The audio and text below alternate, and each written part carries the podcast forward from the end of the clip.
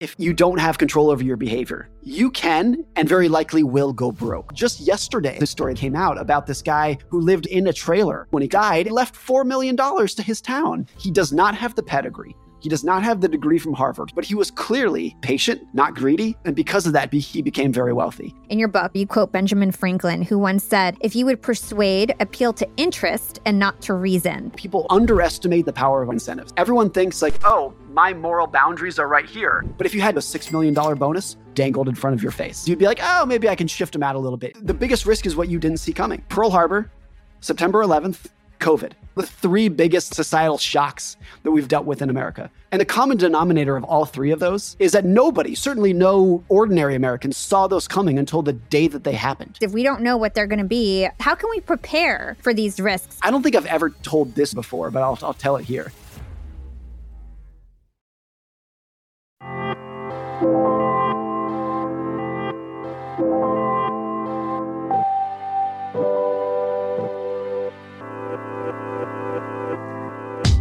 Welcome back to the show, Yap Fam. With a podcast name like Young and Profiting, it's no surprise we often talk about the ways we can profit in life on the show. One of the main ways being money. Today, we again are talking about money, but specifically the psychology and human behavior surrounding money and investing. And my guest today literally wrote the book on this topic. Morgan Housel is a partner at the Collaborative Fund, and previously he was a columnist at the Motley Fool and the Wall Street Journal. He's a two time winner of the Best in Business Award from the Society of American Business Editors and Writers, and MarketWatch has named him one of the 50 most influential people in markets. His book, The Psychology of Money, was a bestseller, and he's got a brand new book called Same as Ever A Guide to What Never Changes. Morgan, welcome to Young and Profiting Podcast. Thanks so much for having me. Happy to be here.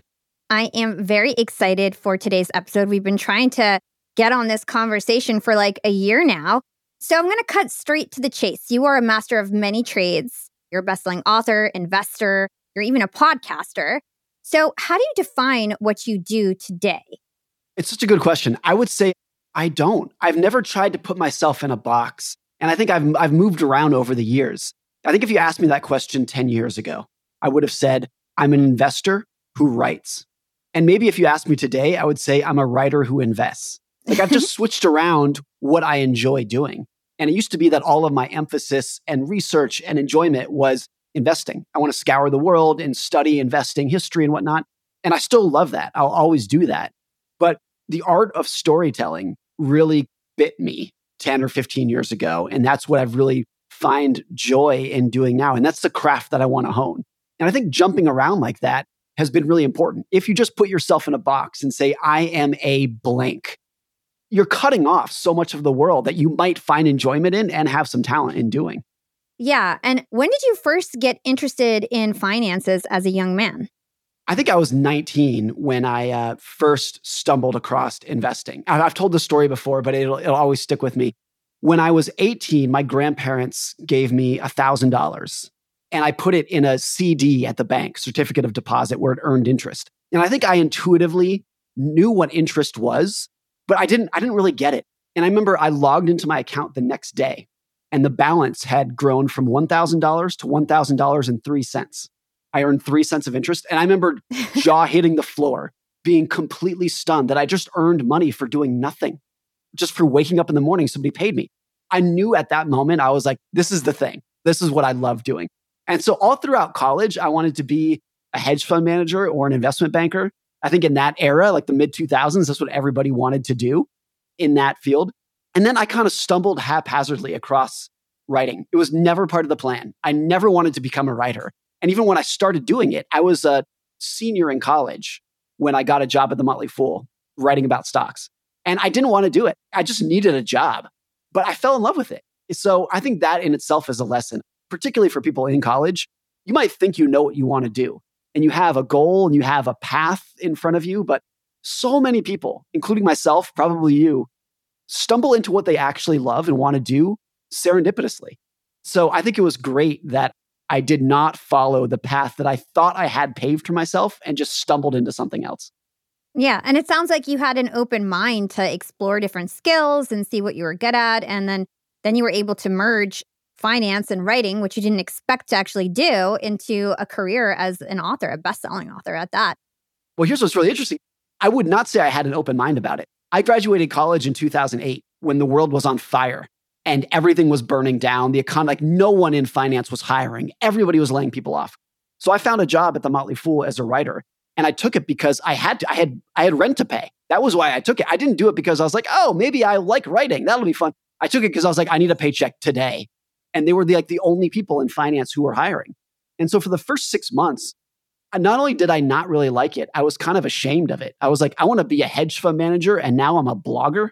What is this? After about a year, I started to really enjoy it and just love the craft of writing. Yeah. And that makes sense because usually if you don't have experience, you're bad at that thing. And then you feel demotivated because you're not that good at it. But over time, if you get better, you can enjoy it and, and find motivation, I'm sure, in what you're doing. I think if there's one thing that has really helped me in my career, it's a combination of for the first two or three years, I had to do that job because nobody else was hiring. And then after that, I think I've just been stubborn. I don't know if it's patience or stubbornness or a mix of the two, but I've been writing about behavioral finance every day for 17 years. And if you do anything for that long, you'll gain some proficiency, no matter what it is. Anybody in any field, if they do it every day for 20 years, will get good at it. And so I think that's been just like sticking with it has been what's helped me the most. Yeah. And I think something that also changed the way that you think about the world is actually an accident that happened when you were younger on ski slopes. It severely impacted you. It's really, really traumatic and tragic what happened. Can you tell us about that and how it shaped the way that you view the world? Yeah. So I grew up as a competitive ski racer in Lake Tahoe, California. I was on the Squaw Valley ski team, and that was my life from my childhood and my teenage years. Skied six days a week, 10 months a year, all over the world racing. It was great. It was like such a cool experience. And there were about 12 of us on the Squaw Valley ski team, and we were all best friends. We had been together since we were children, skiing six days a week all over the world. And so one day in uh, February of 2001, I was 17 years old and I was skiing with my two best friends who we had grown up together. They were 17 as well. And we would ski down the backside of Squaw Valley, which is out of bounds, which you're not supposed to do. You duck under the ropes that say do not cross. But we did this because we were young and rebellious. And that's where the best skiing is. It's untracked, you have the place to yourself. Now, when you ski out of bounds like that, when you get to the bottom, there's no chairlift because you you went out of bounds. So it would spit us out on this backcountry road and we would hitchhike back we loved doing this. It was kind of a thrill. Like we got to hitchhike. It was all very rebellious thing that 17 year olds do. So the three of us ski this run. And as we're skiing down, I very vividly remember we triggered a small avalanche. And it's like, it's a feeling that you will never forget because rather than pushing on the ground with your skis to gain traction and control, all of a sudden the ground is pushing you. And avalanches are very powerful you'll be skiing down and then all of a sudden you have no control and it'll push you 20 feet this way and then jolt you 30 feet that way. But it was pretty small and it ended pretty quickly. And the three of us skied down and we like high fived about it at the bottom. We were like, whoa, did you see that avalanche? That was so cool. We hitchhiked back. And Brendan and Brian, my two friends who were with me, they said, hey, let's do it again. That was great. Let's go ski that run again. For whatever reason, I don't really know. I said, I don't want to do it again. But how about this? How about you guys go do it again? And rather than hitchhiking back, I'll drive around to the side of the mountain and I'll pick you up in my truck so you don't have to hitchhike. They said, Great, let's do it. We made that plan. We went our separate ways. They went skiing. I went back to get my truck to go get them. 20 minutes later, I drive around to meet them at the pickup spot where I was going to meet them, and they weren't there. And I really didn't think anything of it. I thought that they had priority hitchhiked back, and maybe I was late. It didn't really bother me. And I went back to our locker room where I expected to find them, and they were not there either and nobody had seen them. At that point, I started to wonder what happened, but I really wasn't worried at that point. Several hours later, Brian's mom called me at home and she said, Hey, Brian didn't show up for work today. Do you know where he is? And I told her the truth. I said, Yeah, we skied down the backside out of bounds and I was going to pick them up, but they never showed up. And I think in that moment, she and I pieced together what probably happened here. Later that day, several hours later, we got the police involved, missing persons report. They eventually had turned into, we got search and rescue involved. Search and rescue went on the hill at about midnight to start looking for them. They had these giant portable floodlights and a team of search dogs, search and rescue dogs. And then later the next morning, after about nine hours of searching, when the search and rescue workers got to the area, the out of bounds area where I told them we'd skied, they said it looked like half the mountain had been torn away from what was clearly a very fresh, just massive, enormous avalanche. And avalanches can be the equivalent of like a tsunami, just unbelievable amount of power. They can snap giant trees with their force. And it had clearly just been a massive avalanche here. The search dogs eventually homed in on a spot in the avalanche field where rescuers who had these giant pro poles found Brendan and Brian dead in the avalanche. They were buried about six feet under. So, of course, I always have to say when I tell this story, I think you and everyone else listening has, has lost somebody dear to them. It's not unique in that sense. I don't want to pretend like it was unique that I had a friend who died. Most people have experienced some version of that. Of course, I had a really profound impact on me. And one of the reasons why, and it took me a while to really piece this together, was if I had gone with them on that second run, 100% chance I would be dead. It was such a massive, it took out everything in its path. And so then I look back on it and it's like the most important decision that I ever made in my life by far was not going on this second run. And I didn't put any thought into that decision. I didn't weigh the pros and cons. I didn't do a risk analysis. It was just a brainless, dumb decision. Why don't you guys go do it? I'll do something else. And nothing in my life has mattered more. And I think a lot of things in life are like that, where in hindsight, and only in hindsight, do you look back and you're like, the worst or the best thing that ever happened to me came about because of this dumb, brainless decision. And maybe people listening to this today, if you left your house for work at 853 instead of 854, you may have died in a car accident. You know, I'm, I'm making this up, but there's all these just random, like you understand how the world hangs by a thread of these decisions. And when you come to terms with that, I think it makes you much more humble in your ability and willingness to predict what's going to happen in the future. When you see how fragile it is, you just realize you have no idea what's coming next. Yeah. And so you accomplished a lot at a young age. Like I said, I hopped on the call and was like, most people I interview are like 50, 60 years old or whatever. You're definitely not that old, right? So you accomplished a lot in your life. Do you feel like it's because you had this experience at 17 years old, losing your two best friends and realizing how fragile life is? Like you better get at it. I think that would be a small part of it. I think, in a broader sense, ski racing was so important because we were independent and treated as adults since we were like 14. And we would travel around with the coaches skiing, but the coaches, God bless them, would just go to bars. And then, like, we were out being adults for better or worse. But I think that created an incredible sense of independence and like forced you to grow up very fast. That had a big impact on me. But certainly losing my friends at that age made me realize how fragile life can be. And I think my perception of risk changed dramatically after that. And after that, I would not take risks that I would have before that because you see the consequences of your actions. Well, yeah, when you're that young, it's inevitable. A lot of people at like 18, 19, 20, that's when you're doing the most drugs and like all this kind of stuff because you just think you're invincible. So I have a feeling you probably didn't really do much of that at all.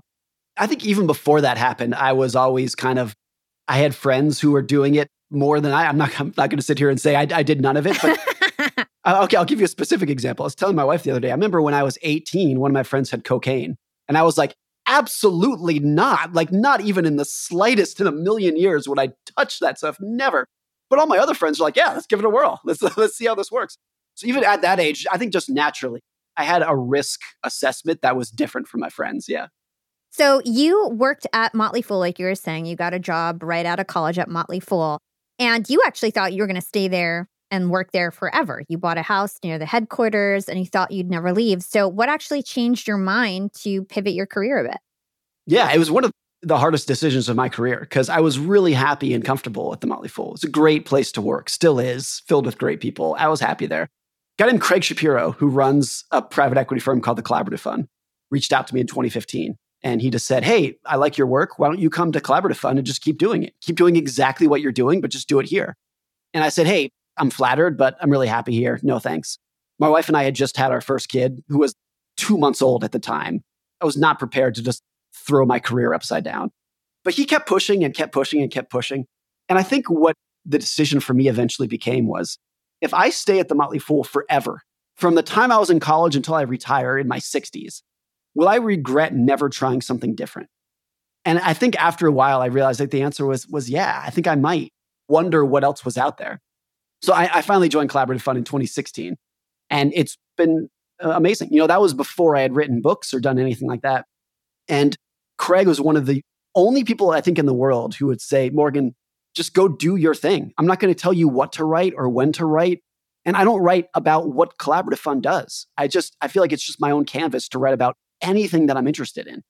And so that was a really rare opportunity. Almost every professional writer at an organization, if you write for the Wall Street Journal or Reuters or CNN or something, you have an editor telling you what to write, how to write it, when to turn it in.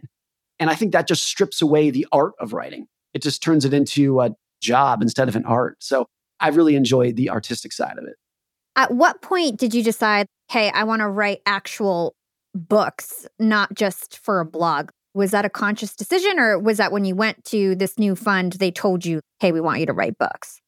No, definitely not the latter. And it was a conscious decision for a long time to not write books. I never saw the point in it. And I would always say, look, I blog twice a week. Why does it matter if it's stuffed in between two pieces of cardboard? It's the same thing. It's the same words. Like I'm not, I'm still writing, so who cares?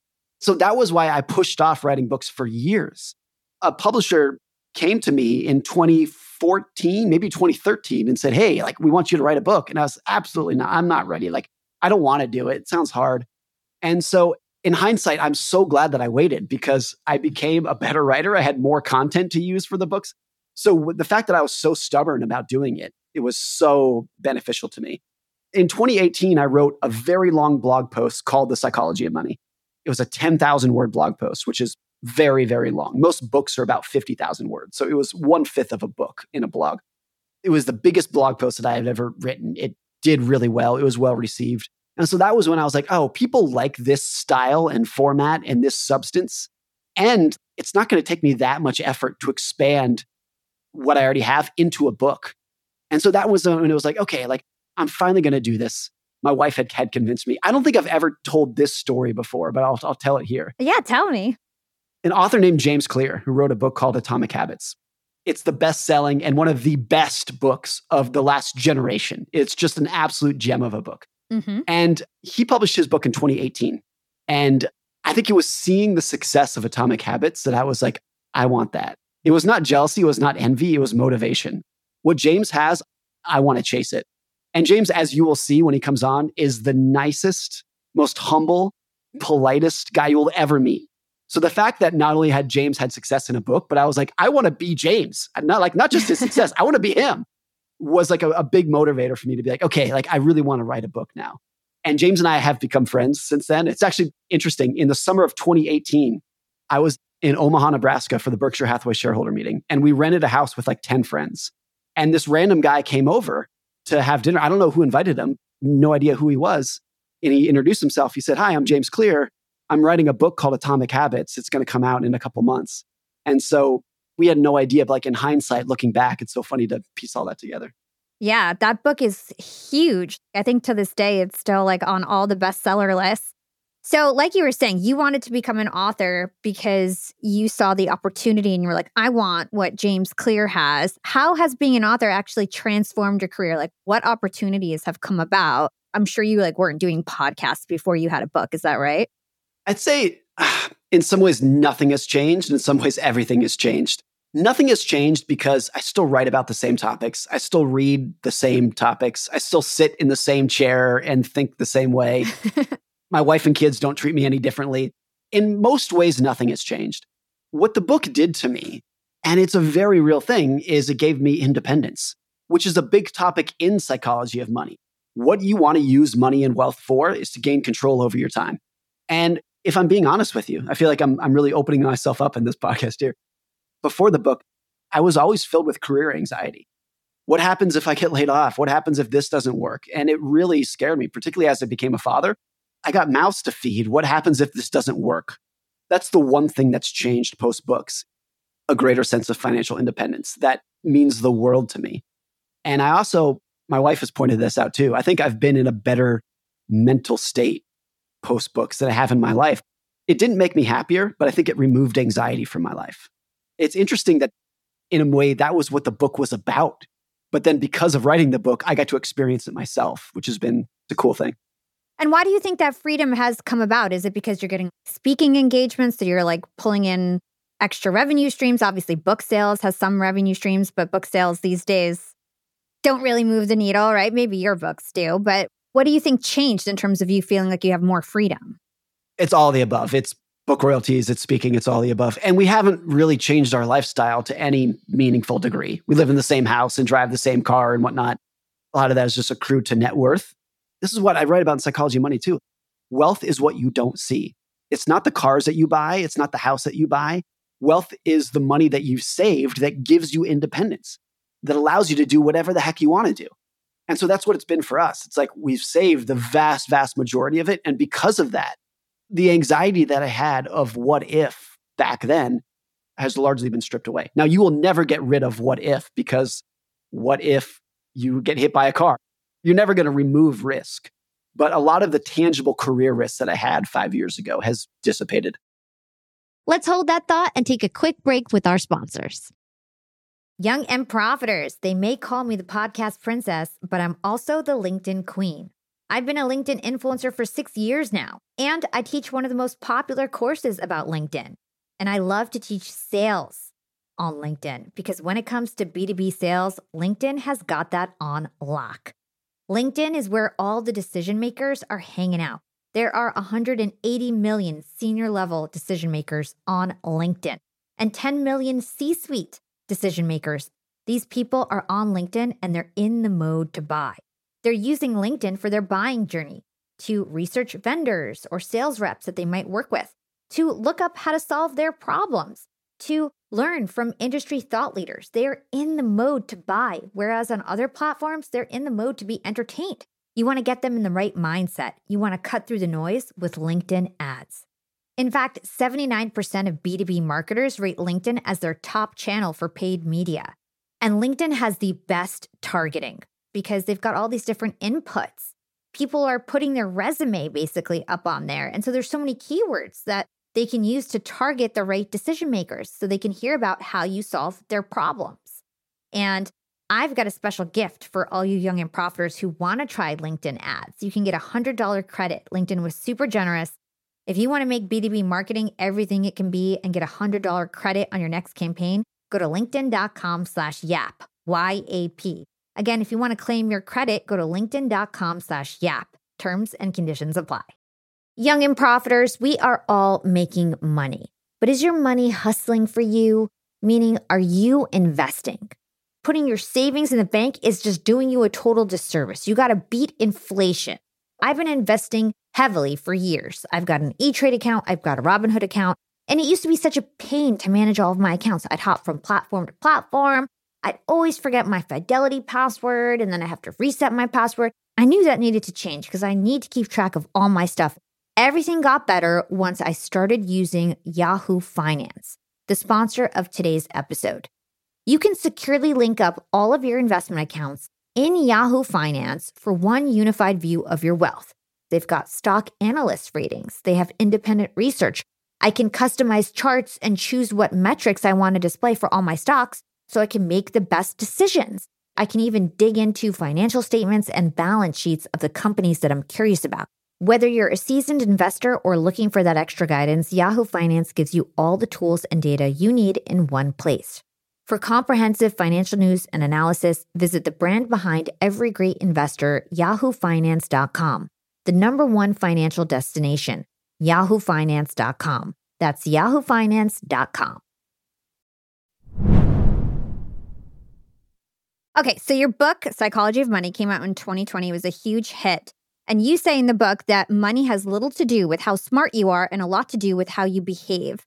So let's start there. I think it's a good foundation of the book. Can you shed some more color on that and give us examples of how behavior can actually trump smarts?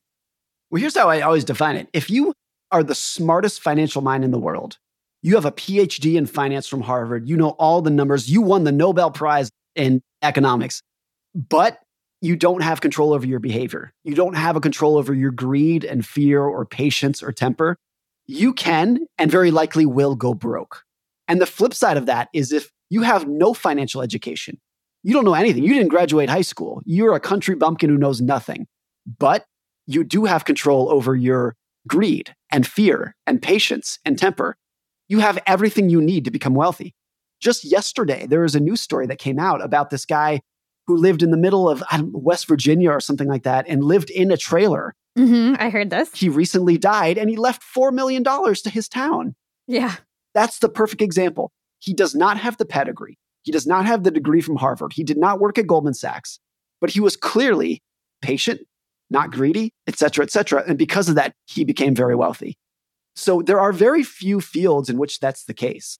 If you did not go to medical school, you do not know how to perform open heart surgery, full stop. But it's not like that in finance. You don't need the education to do well as long as you have the behaviors. So, because it's one of the few fields that's like that, it's easy to overlook what you need. And most people, if they're like, I want to become a good investor, they're like, great, I'm going to go get a degree in finance. I'm going to memorize all the formulas. And by and large, that's not what you need. What you need is the behavior. Now, for a lot of people, that behavior is nature instead of mm-hmm. nurture. They're born understanding. Their brain is wired in a way that lets them do it. And some people are the opposite of that. But just understanding what you need and what you don't is, I think, the most important thing of doing well with money.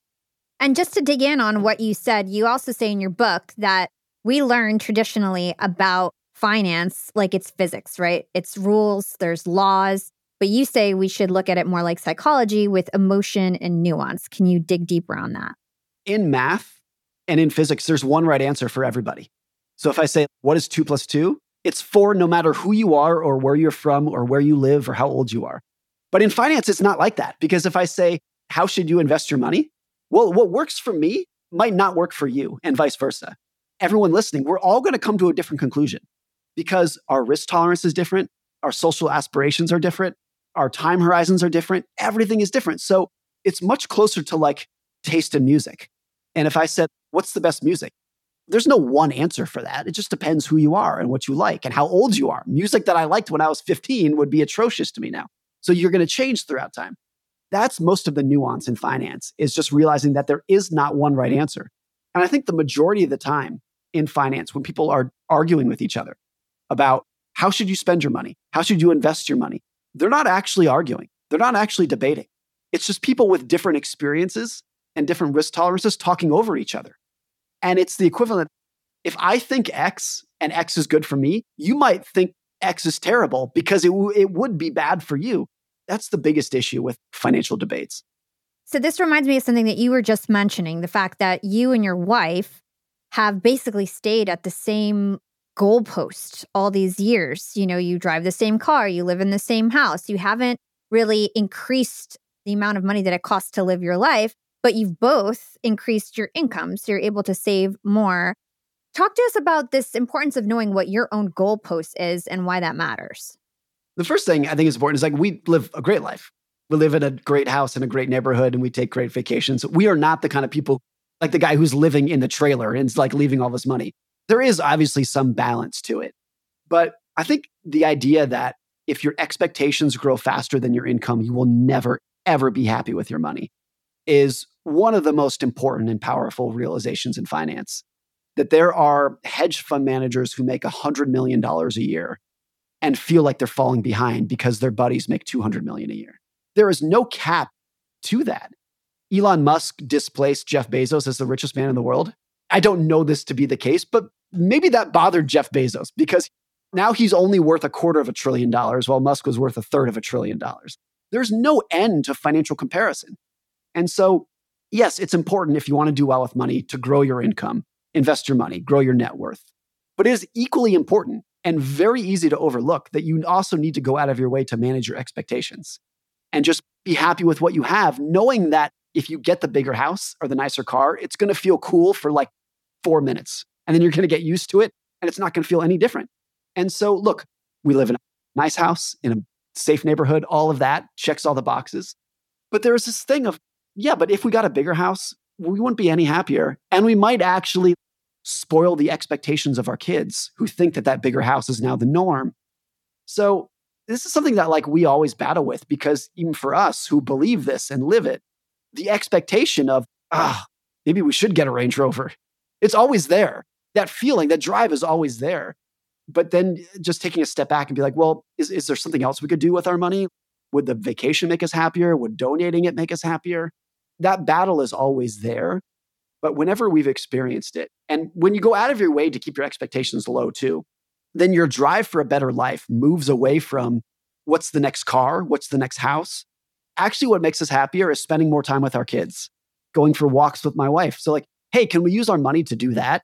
Use our money to free up our time so that we can spend more time with our kids and with each other? Because that's definitely going to make us happier. But the Range Rover probably won't. That's the debate that we always have in our heads. Yeah. And as I get older and make more money, I feel like I'm actually becoming smarter about the way that I spend my money because I realize how much I have to work for a certain amount of things. This reminds me, it was Thanksgiving yesterday, so I saw my family. And my sister in law has never worked a day in her life, just carrying a $6,000 bag. Meanwhile, my company made $5 million last year. And my most expensive bag is like $3,000. It made me realize how much different people's priorities are and how people like spend their money and, and manage their money is so varied in terms of what people believe success looks like, in terms of how much they want to save. And it's so, so varied across the spectrum. It's so varied. And this is one thing that I've kind of tweaked my views on in the last couple years is that the $6,000 bag for your sister in law, maybe that is the best use of her money. Yeah. Maybe it's not, but for some people it would be. Even if for my wife and I, or maybe you, it would not be.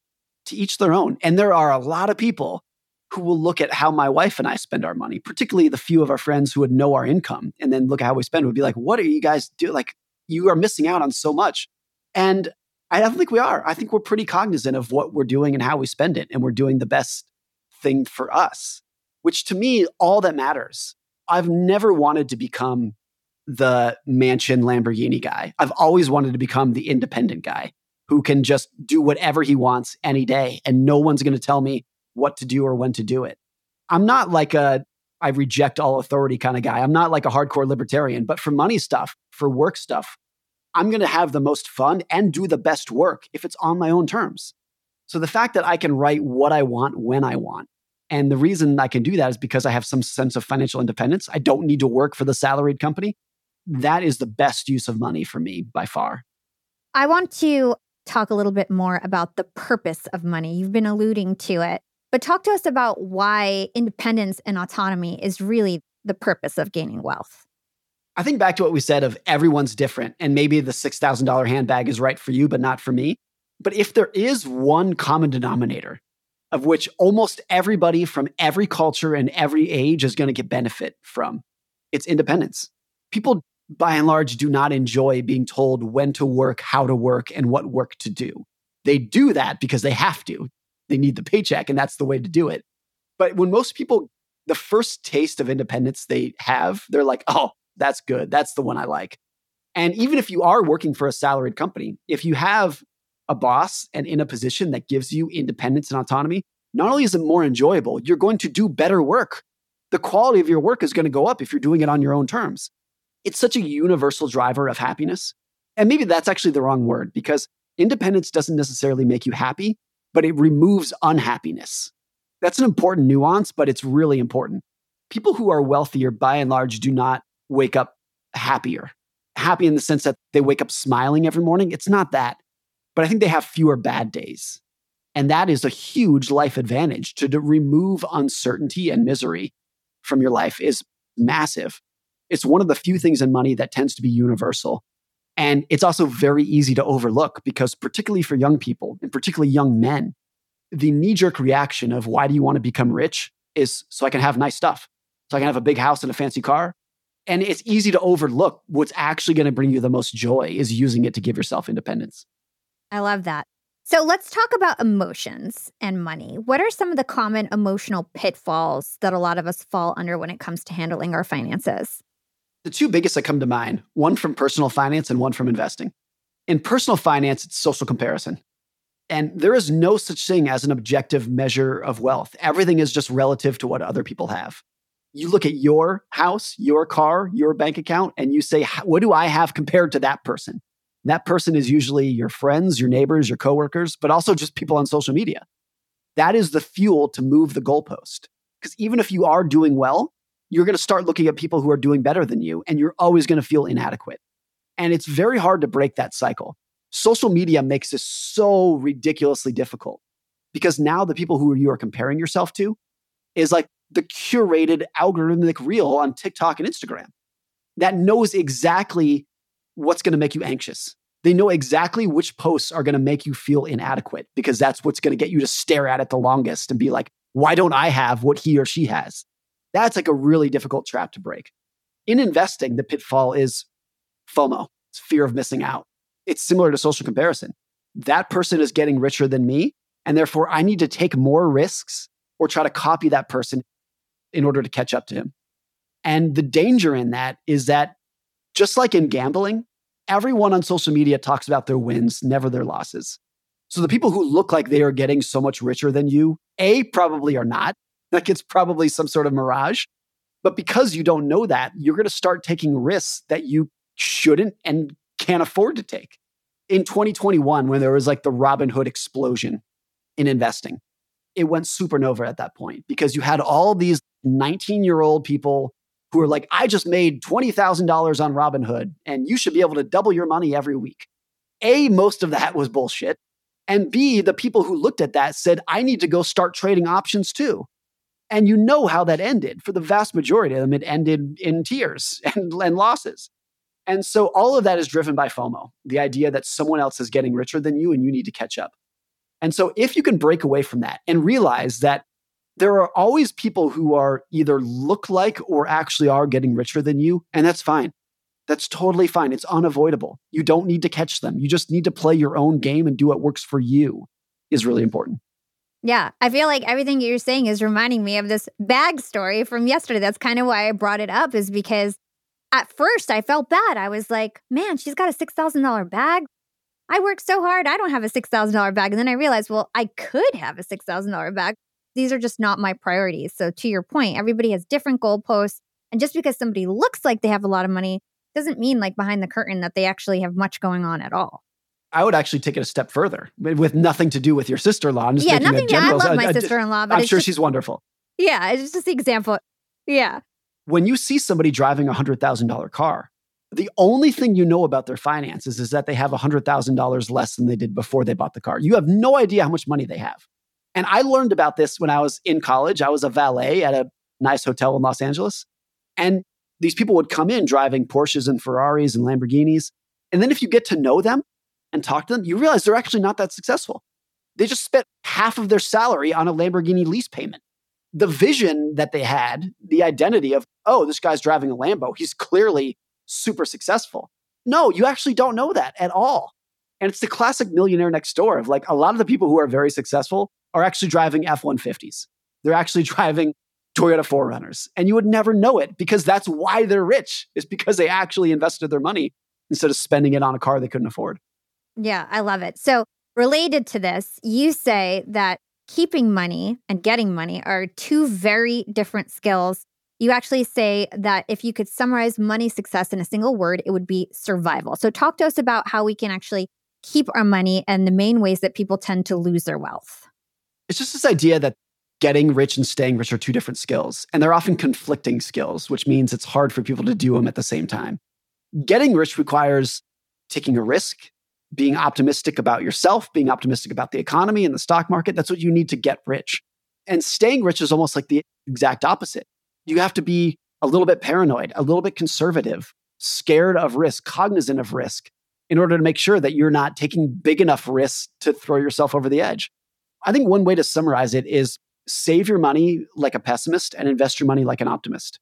Save your money with the idea that the world is risky and dangerous and fragile. And there are always recessions and bear markets and pandemics and terrorist attacks and wars and political mess ups that you need to be able to endure financially. But if you can, if you can keep your head on straight during those periods, the rewards for those who stick around are incredible. I've been investing for 20 years. 2004 is about when I started investing. During that time, there has never been a single moment in which you couldn't point to a dozen things going catastrophically wrong in the economy.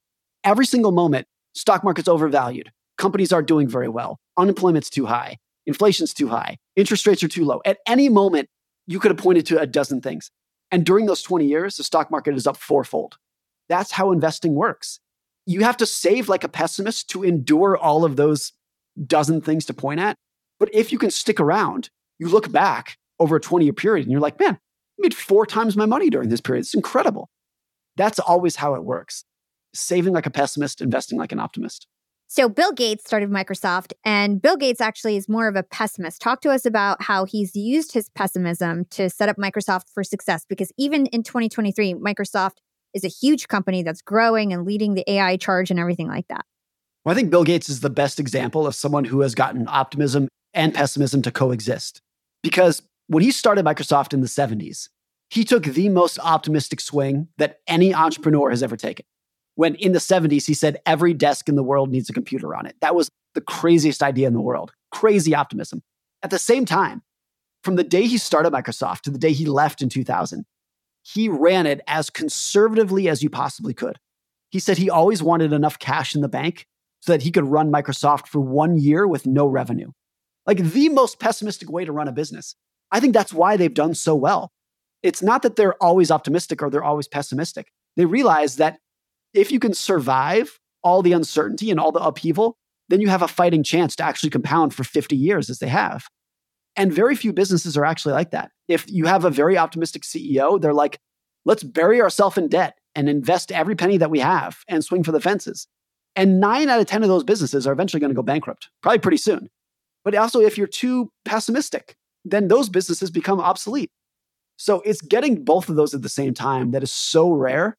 But that's really the key to doing well over your entire career, over an entire lifetime, is getting optimism and pessimism to coexist. We'll be right back after a quick break from our sponsors. Young and Profiters. Yap Media is growing so fast. I have 10 open roles just this month. In the past, it would take me so long to find hires. I have to go on all these different job sites. I have to create my own skills assessments. That's why I let Indeed do a lot of this heavy lifting for me. Indeed is the powerful hiring platform where I can attract, interview, and hire all in one place. Indeed has things like skills assessments, where when we have specific roles, we can find an assessment that matches that role and we can make sure they have the skills that we need. Then I can focus on culture fit. I can make sure they're scrappy enough and are obsessed with excellence and do all the things that we need to do for them to fit in at Yap.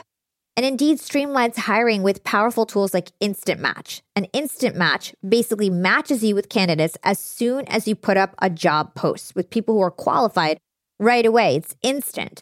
And the best part is it gets better as you use it. So now when I use Indeed, especially when I'm hiring for similar roles, I get people right away where they know that I'm going to like the candidates because they can see what my preferences were in the past. It gets better as you use it. According to US Indeed data, the moment Indeed sponsors a job, over 80% of employers get candidates whose resumes are a perfect match for the position. It's like waving a magic wand that gets better as you use it. So I love using Indeed. We've found a lot of our A players on there. Join more than 3 million businesses worldwide who count on Indeed to hire their next superstar like we do at Yap Media. Start hiring now with a $75 sponsored job credit to upgrade your job post at indeed.com slash profiting. Offer is good for a limited time. Claim your $75 sponsored job credit at indeed.com slash profiting. Again, that's indeed.com slash profiting and support the show by saying you heard about it on Young and Profiting podcast. Again, it's indeed.com slash profiting to get your $75 credit. Terms and conditions apply. Need to hire? You need Indeed. Young and Profiters. As you may know, I launched my LinkedIn Secrets Masterclass a little bit over a year ago. It was my first course. And so far, I've generated well over $500,000. And the best part is, I didn't have to figure out how to set up my mastermind subscriptions, how to do abandoned cart targeting, and all of that tech geeky stuff. I just left that all to Shopify. Shopify is the global commerce platform that helps you sell at every stage of your business. And if you're in that I need to sell more with less stage, Shopify Magic is your AI superpowered sidekick ready to whip up captivating content that converts.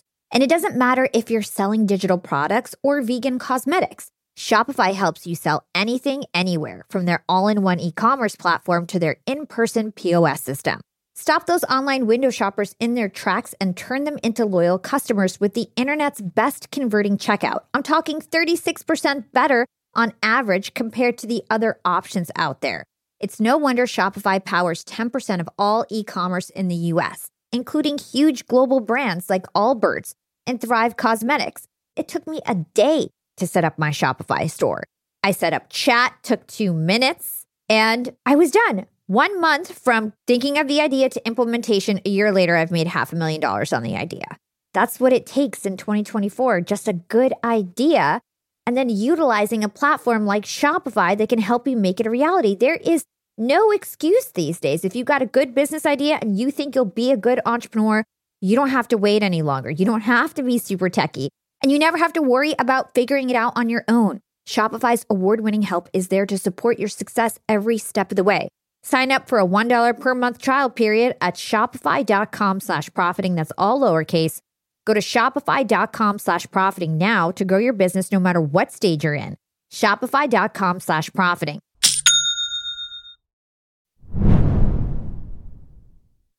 And I know that you are a strong proponent of having patience. And in your book, you've got a chapter called Tails You Win. And you talk about how sometimes it's that one Picasso painting that an art investor acquires that makes up for all the ones that they don't. So, can you give us some examples of long tail strategy and why that's important? The painting example is one that I love. It's there were all these art collectors in the last 50 years, and a very small number of families ended up with these ridiculous art portfolios. They had Picasso's and Monet's and like Renoir, like the top paintings ended up in the hands of very few number of people. How did those art collectors know what was going to become valuable? Because when Picasso was alive and painting, he was not the Picasso who he is today. Most artists become famous after they die. How did these people know what was going to be big? And they looked at their art portfolio, and the explanation was those collectors did not know who was going to be big. What they did is you had a couple collectors would go out and buy every painting they could possibly get their hands off of. If any painting was for sale, they scooped it up and they ended up with thousands or tens of thousands of paintings. And within that portfolio, ended up by chance some Picassos and some Monets and some Renoirs, but they didn't know in hindsight what it was going to be, or in with foresight, they didn't know. It was only in hindsight that because they collected so many, a couple of them ended up being worth a zillion dollars. And investing is exactly the same. You have no idea which companies are going to be the next Tesla, the next Apple, the next Amazon. Nobody knows. And people who say they do know are fooling you. But if you own an index fund that owns 3,000 companies in it, then you know that whatever is going to be the next Tesla is in there, whatever it might be. Always in investing, if you own an index of 100 companies, over a 10 year period, you're going to earn most of your returns from five of them. A very small portion is going to return most of them. And since you don't know what those five are going to be with foresight, the best idea is just own all of them, knowing full well that whatever is going to be the winner is going to be in your portfolio. And that's why you have the statistics about what percentage of active stock pickers outperform index funds. It's very, very low, particularly if you adjust it for fees and for taxes. Over a 10 or 20 year period, it rounds to zero. Warren Buffett recently said that in his life, he's met 10 people who he thinks can consistently outperform the stock market, consistently pick the right stocks. 10 people that he's ever met in his entire life. And everyone listening to this podcast, you are not one of them. I'm sorry yeah, to say. Good luck. and so that, I think that's the, the only anecdote to that. And it's the easiest, cheapest anecdote to that is index investing. It's just own all of them, knowing that you're going to have the winners in there. And speaking of Warren Buffett, in your book, you say if he had retired at 60 years old, he might not be the Warren Buffett that we know today. That's like such like everybody thinks of him as like the most successful investor. It's because he's been investing for 60 years or whatever it's been. Yeah, if you look at his net worth, 99% of his net worth was accumulated after his 60th birthday. So he's 93, I think he is now. And 99% of that money came after he was 60, which means that if he had retired when he was 60, like a normal person may, if he was a billionaire when he was 60, you would have never heard of him the whole reason he's so successful and the whole reason he's now a household name is because he's been, yes, he is a good investor, but the secret is that he's been a good investor for 80 years. And it's just the amount of time he's been doing it for that generates all of that money. He also started investing when he was 11 years old. That's why he's so successful because he's been doing it nonstop from 11 to 93. That's actually the biggest takeaway that ordinary people can take from him because I and you and anyone else cannot pick stocks like Warren Buffett. But can we try to emulate his patience? Is that something that we could maybe copy from him? You have a fighting chance of replicating his patience than you do replicating his intelligence. Just understanding why he's wealthy And using that as a takeaway of what we can do and copy him at is, is really important. So, this is a concept that I think is from your next book that we're going to talk about. But what we're talking about is reminding me of this. I know that you actually don't really pay attention to daily news when it comes to changing your stock strategy or picking your stocks. You don't just follow, like, here's something's hot and then buy it, right? So, talk to us about how you actually decide what stocks you're going to invest in for the long term. So the, your last point, I keep it as simple as I can. I own Vanguard index funds. I've owned for a long time. It's probably all I will own for a long time. I'm not recommending other people exactly do that. You have to figure out what works for you. And as we talked about earlier, there are definitely people for whom picking stocks is the right strategy for them, even if it's not the best for my wife and I. But one little quirk I would say is I actually do follow financial news every day. Every day I know what the market did. I read the Wall Street Journal every day because I think it's intellectually interesting. I think it's a fascinating window into how people behave. But the important thing is that I don't read the Wall Street Journal and then say, I need to go out and buy and sell these specific stocks. It doesn't influence my behavior. I just think it's a fascinating window into how people behave. But my personal investing strategy is as simple and basic as you could possibly be. My entire net worth is this house, a checking account, Vanguard funds, and shares of Markel, where I'm on the board of directors. And that's pretty much it. And where do you park your cash? What's your strategy for cash? It's spread out over many different accounts. And actually, quite a bit of it is now in treasuries because you can earn a great return there. Spread out over different bank accounts, different brokerages accounts. Yeah. You know, and the, the money that I have in short term treasuries, I consider that cash that's cash like to me. Mm, got it. Okay, let's move on to your new book. It's called Same as Ever. It covers a lot of the ideas that we've been discussing and much more. So, talk to us about why you wrote this book and how it expands on your first book, The Psychology of Money. So, Same as Ever is about what never changes over time. I think in many ways, Psychology of Money is about the behavior of you, the individual, and same as ever is about the behavior of us, the collective. Like, what do we, the collective society, keep doing over and over and over again? And I've always been a student of, I think, two things. One is investing, and the other is history.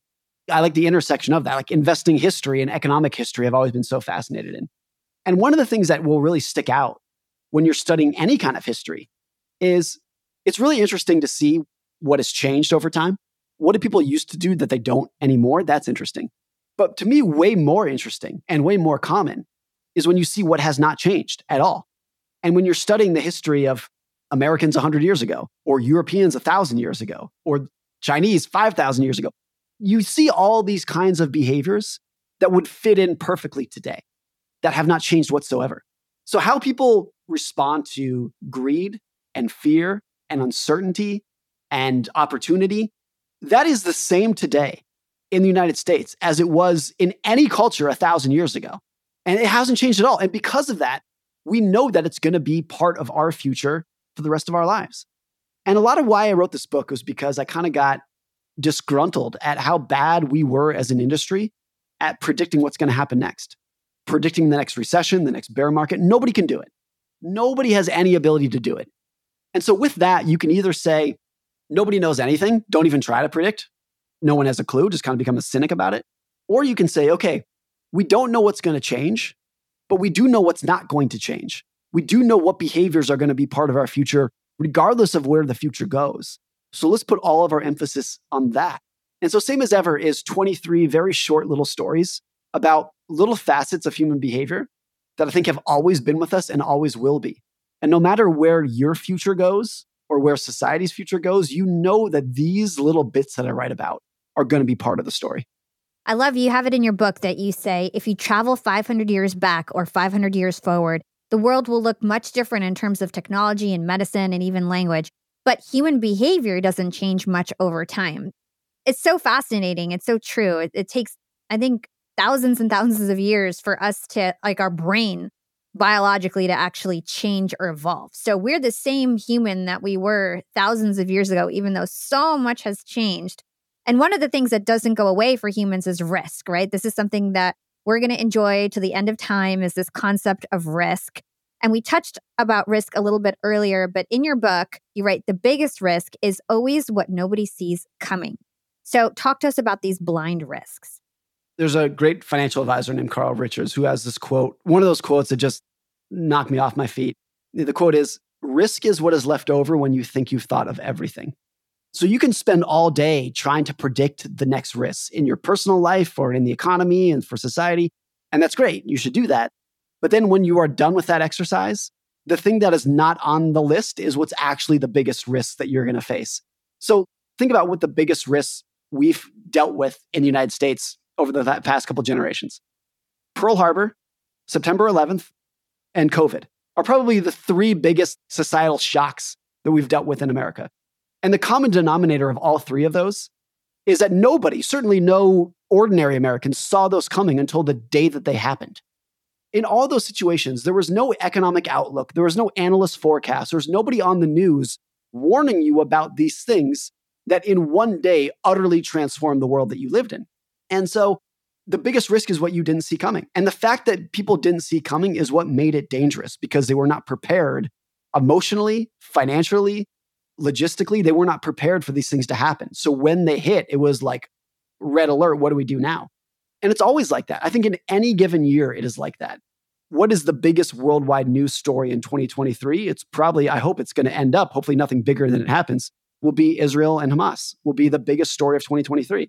Of course, there has been tensions, to say the least, in that region for literally thousands of years. But how many people in January of 2023 predicted that that would be the biggest news story? Maybe there were some people who were on the ground and had a greater sense, but by and large, ordinary people watching the news, it was not on their radar whatsoever. Same with in 2019. If you were looking at the biggest risk for 2020, nobody said a viral pandemic that's going to close down the schools. Nobody said that. 2001, nobody sees 9 11 coming. You can play that game all day long. And so, because of that, you can state with a lot of confidence that the biggest risk over the next year and over the next 10 years is something that you and I and none of us are even thinking about because it's always been like that.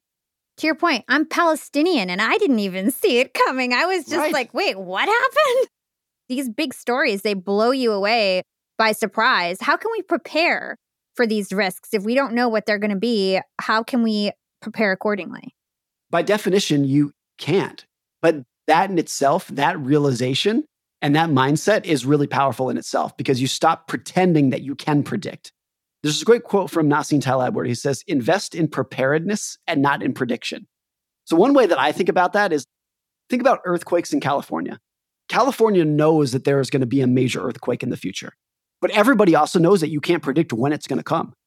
It's impossible to predict what day it's going to happen or what year it's going to happen. So, because of that, you're just always prepared they build buildings that can withstand it no matter when it comes. They don't like, you know, oh, an earthquake's going to come in December, so let's retrofit the buildings then. You're always prepared for it. And I think that's how you should think about economic risks, recessions and bear markets and job losses. You have no idea when it's going to come. So don't try to think, oh, once you see a recession coming, then you'll start to save money. No, it could happen tomorrow. So always be prepared for it. I think that idea of having expectations instead of forecasts is the only way to really survive in that world where risk is what you don't see. Yeah, that makes sense. And another key concept that you talk about in terms of human behavior is pushing too far too fast. Now, you say that this is something people do in investing. You say it's also something people do with their companies. So, can you talk to us about that? Yeah, whenever you have something good, you have an investing strategy that works or a company that's going well, the very normal knee jerk reaction is great, let's make it go faster. Let's yeah, make let's it milk bigger. It let's milk it. Let's push it as hard as you can. You do it with noble intentions. You're like, I don't want to leave money on the table. If I have this golden goose, let's keep milking the goose. It happens all the time. Like in investing, people who are doing well start using leverage or they start making bigger bets, more concentrated bets. In businesses, when it's going well, it's like, let's raise more money and grow faster, faster, faster, faster. And it is such a common story that those investors, those entrepreneurs, or even in your own individual career, you eventually realize that there was a natural speed limit to what you're doing. And if you go over the speed limit, you're going to get in trouble. And you only know where that speed limit is in hindsight when you've gone past it and you get a speeding ticket, so to speak. And so you see this with every successful business. The example I use in the book was Starbucks 15 years ago. And maybe most people don't remember this now, but there was a period in the early and mid 2000s where Starbucks was opening a new store on every street corner, like every couple of hours. It was just like this absolute proliferation of Starbucks stores. And because of it, the quality of the coffee and of the food plunged. The company's only goal was to grow, grow, grow, grow, grow. and the quality of the stores just disintegrated. And Starbucks had a really rough period because of that. And in hindsight, they talked about, they're like, look, the natural growth rate that we could sustain the quality of the product, we way exceeded. We pushed it way too hard. And because of that, the business broke for a period of time. There's so many examples of that, of like you have a good, legitimate business that is working and customers love you and they will pay you. But if you try to take that and just say, let's try to make it go twice as fast, it's probably going to break. So understanding the natural speed limit and size of whatever you're doing is a really critical aspect of what you are doing. Any guidance for us to understand, like, hey, this is a red flag that I'm pushing too hard and that I should just calm down a bit with what I'm doing? Let's use the Starbucks example. The reason people love Starbucks was not necessarily because it was on every corner, it was because they liked the quality, the food, they liked the taste. And once your ability to scale takes precedence over that, then you know exactly what's going to happen. So, understanding, I think this is such a basic comment, but it's so easy to overlook. Understanding why you are successful is the key to doing this. And a lot of people, they don't actually understand why consumers like them or why their boss appreciates them. And because of that, they overlook what is actually needed to keep this going. And once you have an honest assessment of customers like me because of X, then realize any deviation away from that. And of course, you're going to lose what made you special to begin with. I don't think it's any more complicated than that. Yeah, I think that's great advice for all the entrepreneurs tuning in. So, something else that you talk about in the book is stress. You say that stress focuses your attention in ways that good times can't. Talk to us about why stress sometimes can be a good thing. We look back historically, the biggest periods of innovation and new technology and productivity growth, without exception, happened during periods when the world was on fire, so to speak. Like the most productive economic decade that's ever occurred is the 1930s during the Great Depression, when the economy was the biggest train wreck it had ever been because every business in America woke up and they're like, if we don't find ways to get more productive and get our act together, we're going to go out of business tomorrow. And that, as a motivator, that fear as a motivator creates the biggest productivity boom we've ever had. Mm-hmm. The other was World War II and the Cold War. The incentive to figure things out was so extreme because if we didn't figure things out, Adolf Hitler was going to control the world next year. And that kind of incentive created this technology boom of the likes the world has never seen.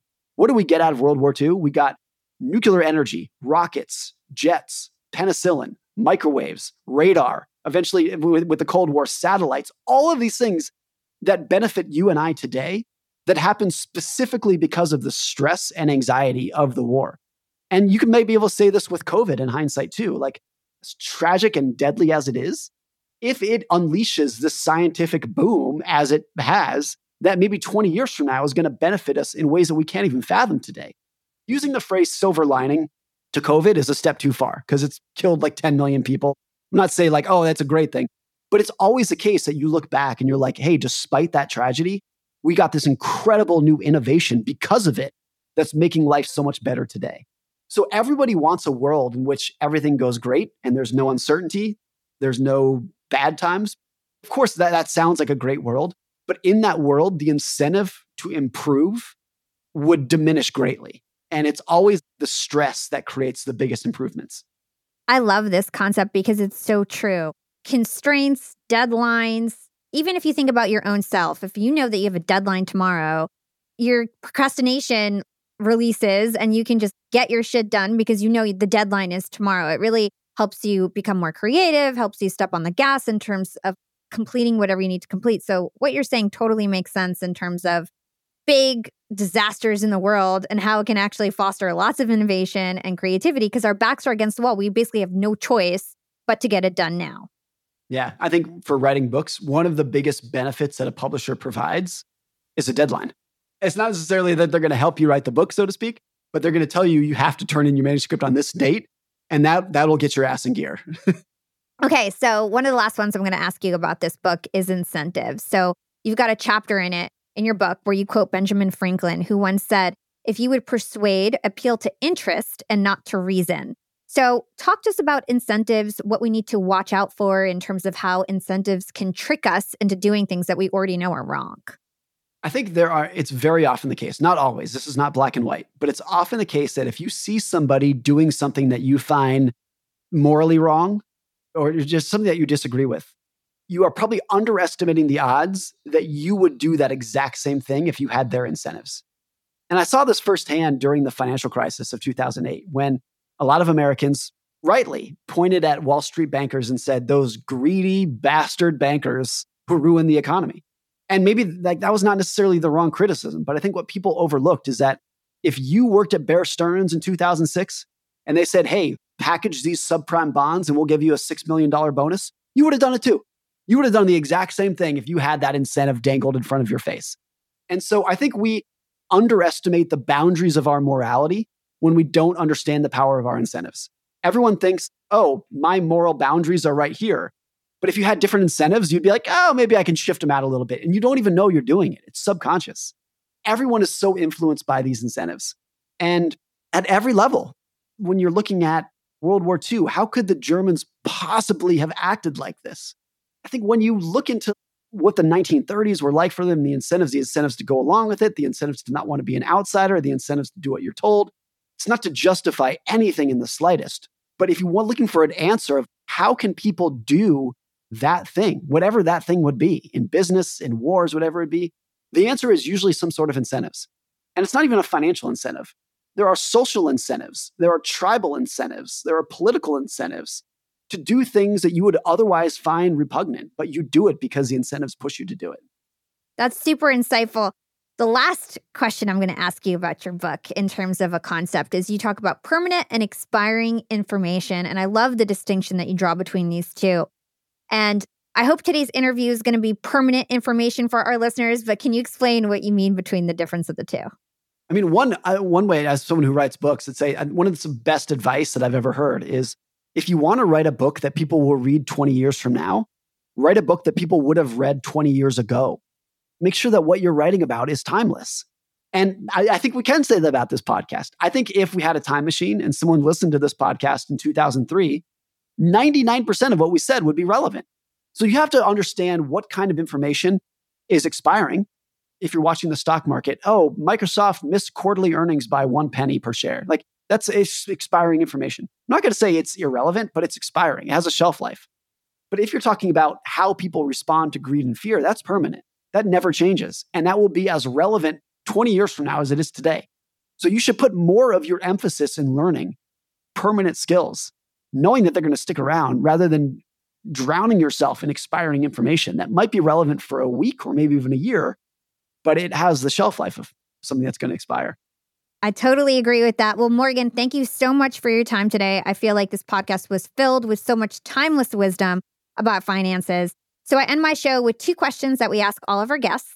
The first one is What is one actionable thing our young and profiters can do today to be more profitable tomorrow? go out of your way to define your game and realizing that your game might be very different from your coworker's game, even your co-founder's game, your sibling's game. Everyone is different. And don't assume that because society tells you that you should have X, that that's actually what you should be chasing. Mm, back to the goalposts we were talking about before. What is your goalpost, young and profiters? And what is your secret to profiting in life? And this can go beyond business and finance. Realizing that there are probably 10 people in life who I want to love me my wife, my kids, my parents, maybe three friends. And it's not that I don't care about the opinions of anyone else, but I think it's really helpful to have people in your life who you don't want to disappoint. Just a few people who are, it's like, it's that's yeah, that's your North Star. I'm like, am I doing this for the benefit of those 10 people? Would they be proud of me? Is this going to help my relationship with them? I think it's just a very strong guiding light. What really matters? And if you're on your deathbed, are you going to care about your net worth or the square footage of your house? Or are you going to be proud that you are a good spouse, you are a good parent, you are a good friend, you helped your community? Like it's obvious what's going to be more important to you. So, like, let's keep that as the focus. I love that. That's great advice. Well, Morgan, thank you so much for joining us on Young and Profiting Podcast. Thanks so much for having me. You know, young and profiters, this conversation got me thinking about how our finances are so much more about our emotions than we like to think that they are. Understanding how our own psychology impacts our approach to money can keep us from making some huge mistakes down the line. And there's nobody better at showing us how to do this than Morgan Housel. Morgan argues that finance is a lot more like psychology than physics.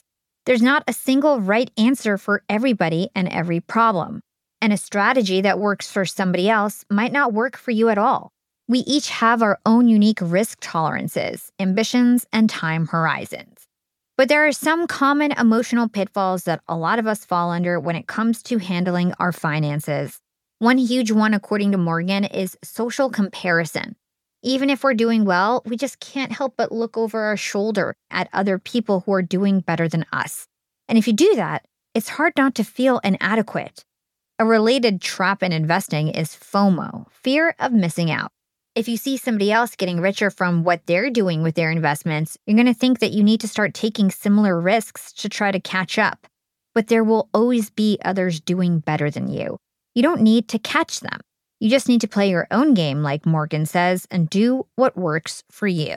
That's what worked for Warren Buffett, for example. He accumulated 99% of his net worth after his 60th birthday. Slow and steady can win the race.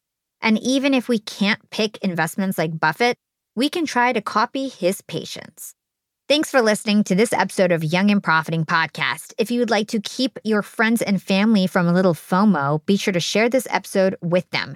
And if you did enjoy this show and you learned something new, then drop us a five star review on Apple Podcast.